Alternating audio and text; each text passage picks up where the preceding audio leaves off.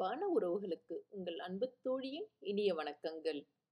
உறங்காத கண்கள் நாவலின் அடுத்த பகுதியில் உங்கள் அனைவரையும் சந்திப்பதில் மிக்க மகிழ்ச்சி அடைகிறேன்.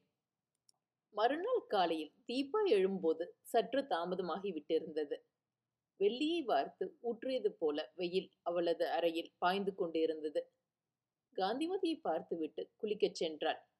ஈரக்கூந்தலுடன் மலர்களை பறித்து வருகையில் ராஜனும் வந்துவிட்டான் வந்ததும் வராததுமாக. அம்மாவுக்கு எப்படி இருக்கிறது? என்று விசாரித்தான். தனக்காக காந்திமதி ஏற்பட்டு கொண்ட சுய விபத்து என்ற நினைவில் தீபாவின் முகம் குற்றம் புரிந்தாற் போல கன்றியது. பரவாயில்லை என்று பொதுப்படையாக பதிலளித்துவிட்டு திரும்பினாள். சட்டெனம் உண்ட எரிச்சலோடு அவன் ஒன்றும் பார்க்கவில்லையா? அம்மாவானால் உனக்காக? என்று நிறுத்தினான். எனக்காக? உனக்காக உருகி வழிகிறார்கள். நீயானால் அம்மாவை கவனிக்கவில்லை என்று குற்றஞ்சாட்டினான் கவனிக்கவில்லை என்று உங்களுக்கு எப்படி தெரியும்? இப்போதுதான் அவர்களை பல் துலக்க வைத்து காஃபி கொடுத்து உடை மாற்றிவிட்டு வந்தேன். அவ்வளவு செய்வேன் என்று நம்பிக்கை இல்லாமலா? என் பொறுப்பில் விட்டுவிட்டு போனீர்கள்? இப்படி அவநம்பிக்கைப்படுகிறவர் அருகிலேயே இருந்து அம்மாவை கவனிப்பதுதானே என்று புரிந்து கொட்டினாள் தீபா. என் கண்காணிப்பு எந்த அளவுக்கு தேவை என்பது எனக்கு தெரியும். நீ உன் அளவை மீறி பேசாதே என்று அதிகாரத்துடன் உத்தரவிட்டான் அவன். இந்த அதிகாரத்தை எல்லாம் ஆஸ்பத்திரியில் உள்ள ஜூனியர் நர்ஸிடம் வைத்துக் கொள்ளுங்கள். என்னிடம் வேண்டாம் என்று அலட்சியமாக தலையை சிலுப்பினாள் தீபா. அவன் சட்டென குரல் மாற ஜூனியர் நர்ஸ் பற்றி உனக்கு எப்படி தெரியும்? மேரி சொன்னாளா? என்று வினவினான். தீபா நாக்கை கடித்து கொண்டாள். இந்த நாவுக்கு சும்மா இருக்க தெரியாதோ? இப்போது மேரி மாட்டிக்கொண்டாளே. ஒரு அசட்டு சமாளிப்பு புன்னகையுடன் ஏன் மேரிதான் சொல்ல வேண்டுமா? என் தோழி ஒருத்தி முன்பே சொன்னாள். வந்த டாக்டர்கள் எல்லாம் ஜூனியர் நர்ஸ் என்றால் கிள்ளுக்கீரை போல என்று திக்கி திணறினாள். அவள் திணறுவது அவனுக்கு வேடிக்கையாக இருந்தது போலும். போதும் போதும் அதிகமாக சிரமப்படாதே. நான் மேரியையே கேட்டுக்கொள்கிறேன் என்றான் தீபா பதட்டத்துடன் மேரி உங்களை பற்றி ஒன்றுமே சொல்லவில்லை. மெய் மெய்யாகவேதான் தயவு பண்ணி அவளை திட்டிவிடாதீர்கள் என்றால் கெஞ்சுவது போல. அதப்படி வெறும் திட்டு மட்டுமா? அவளை ஆயிரத்தெட்டு தோப்புக்கரணம் போட வைக்க வேண்டும் என்று முடிவு செய்துவிட்டேன் என்றான் அவன் இலகுவாக. திகைத்து அவன் முகத்தை பார்த்தவளுக்கு ஆறுதல் பிறந்தது. ஒரு நிம்மதி பெருமூச்சுடன் நான் மெய்யோ என்று பயந்து போனேன் என்றாள். ஏனோ நான் மேரிக்கு தண்டனை கொடுத்தால் உனக்கு என்ன வந்தது? என்னால் அடுத்தவருக்கு துன்பம் வருவது என்றால் எனக்கு பிடிக்காது. ஓஹோ! இந்த குணம் இருப்பவள்தான் சென்னையில் அடுத்தவர் காரை சேதப்படுத்தினாயா என்றான் அவன் ஏளனமாக. அது என்று தொடங்கியவள் உடனே அடங்கி போனாள். அவளை பார்த்து அது உன் சொந்த கார் தானே? என்று வினவினான் ராஜன். அவள் பதில் சொல்லாமல் நின்றாள். அவள் பதிலுக்காக சற்று பொறுத்து பார்த்துவிட்டு அப்படி உன் கார் என்றால் ஒரு மாதத்தில் நீ வேலை பார்த்து பிழைக்க வேண்டிய நிலை எப்படி வந்தது? அதுவும் வேலைவாய்ப்பு மிகுந்த சென்னையை விட்டு இங்கே ஏன் ஓடி வர வேண்டும்? காதல் தோல்வியா?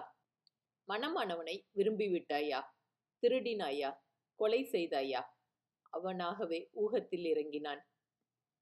அவன் பேச பேச பொங்கிய சினத்தை சிரமத்துடன் அடக்கினாள் தீபா. பிறகு ஆஹா மனிதர்களிடம் எவ்வளவு உயர்ந்த எண்ணங்கள்? என் மீது நீங்கள் கொண்டிருக்கும் உயர்ந்த அபிப்பிராயத்துக்கு ஒரு கோடி வணக்கங்கள். என்று கேலியாக கரம் குவித்துவிட்டு சட்டென திரும்பி உள்ளே போய்விட்டாள்.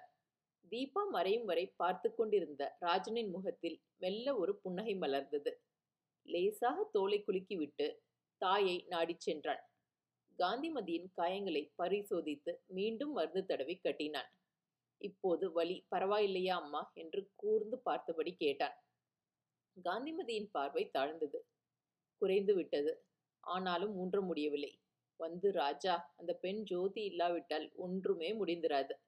பல் துலக்க பேஸ் தந்து வாய் கொப்பளிக்க பேசின் கொண்டு வந்து அவன் குறுக்கிட்டு காஃபி தந்து முகம் கழுவி உடை மாற்றி இத்தியாதி இத்தியாதி தானே அம்மா நான் தான் சொன்னேனே உங்கள் உடம்பு குணமாகும் வரை அவள் இங்கே இருக்கட்டும்.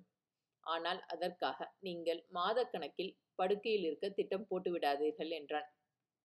ராஜா ஜோதி ரொம்ப நல்ல பெண்ணடா விடுங்கள் அம்மா அவள் விஷயத்தில் நமக்குள் ஒற்றுமை மலரப்போவதில்லை என்று முடித்து விட்டான் மைந்தன்.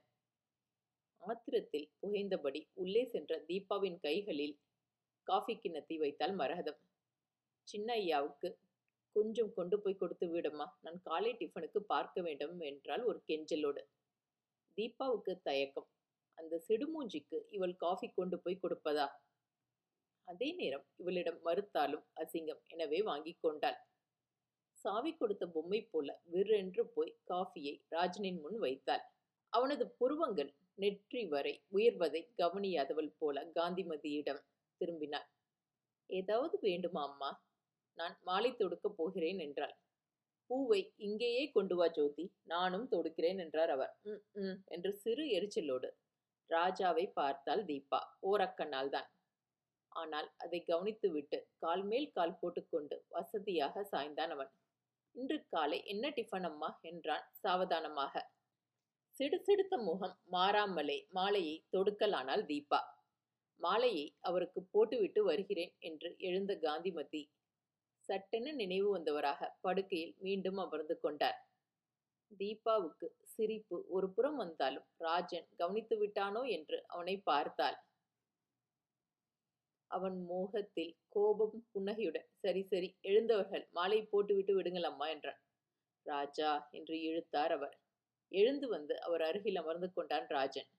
தாயின் கையை வருடியபடி அசட் அம்மா இந்த ஜோதி இங்கே இருந்துதான் ஆக வேண்டும் என்று என்னிடம் சொல்ல உங்களுக்கு உரிமை இல்லையா? இதற்காக கீழே விழுந்து நாடகம் ஆட வேண்டுமா? மெய்யாகவே அடிபட்டிருந்தால் என்ன ஆவது என்று கடிந்து கொண்டான். உனக்கு தெரியுமாடா என்று அசடு வழிந்தார் அம்மா. அம்மா நான் ஒரு டாக்டர் என்னிடம் எவ்வளவு வேடம் போட முடியும்? கூடவே ஜோதி ஜபம் வேறு. என்னால் புரிந்து கொள்ள முடியாதா? என்று சிரித்தான். ஆமாம் இந்த ஐடியா ஒரிஜினலா அல்லது அங்கிருந்து வந்ததா? என்று தீபாவை பார்த்தான். அவ்வளவு நேரம் வியப்புடன் கேட்டிருந்த அவளுக்கு ஆத்திரம் வந்தது. நான் ஒன்றும் என்று சின்னத்துடன் தொடங்கினாள். அதற்குள் சேச்ச அவளுக்கு ஒன்றும் தெரியாதடா. என்றார் காந்திமதி.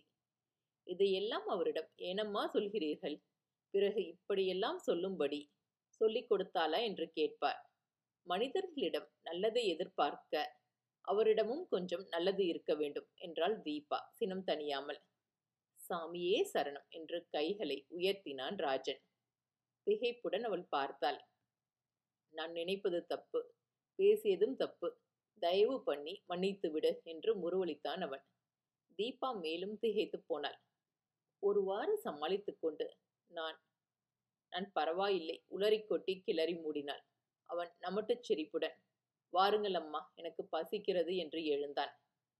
மகனிடம் தோற்றுவிட்டோமே என்ற சிறிய நாணத்துடன் காந்திமதி கட்டிலிலிருந்து இறங்கி நடந்தார் அவர் பின்னே சென்ற ராஜன் திரும்பி தீபாவை பார்த்து குறும்பு தவழ குறுநகை புரிந்தான். அவளுக்கு இதயத்தில் பன்னீர் தெளித்தது போல இருந்தது. உறங்காத கண்கள் நாவலை மீண்டும் சந்திப்போம். அதுவரை உங்களிடம் இருந்து விடைபெறுவது உங்கள் அன்பு தோழி.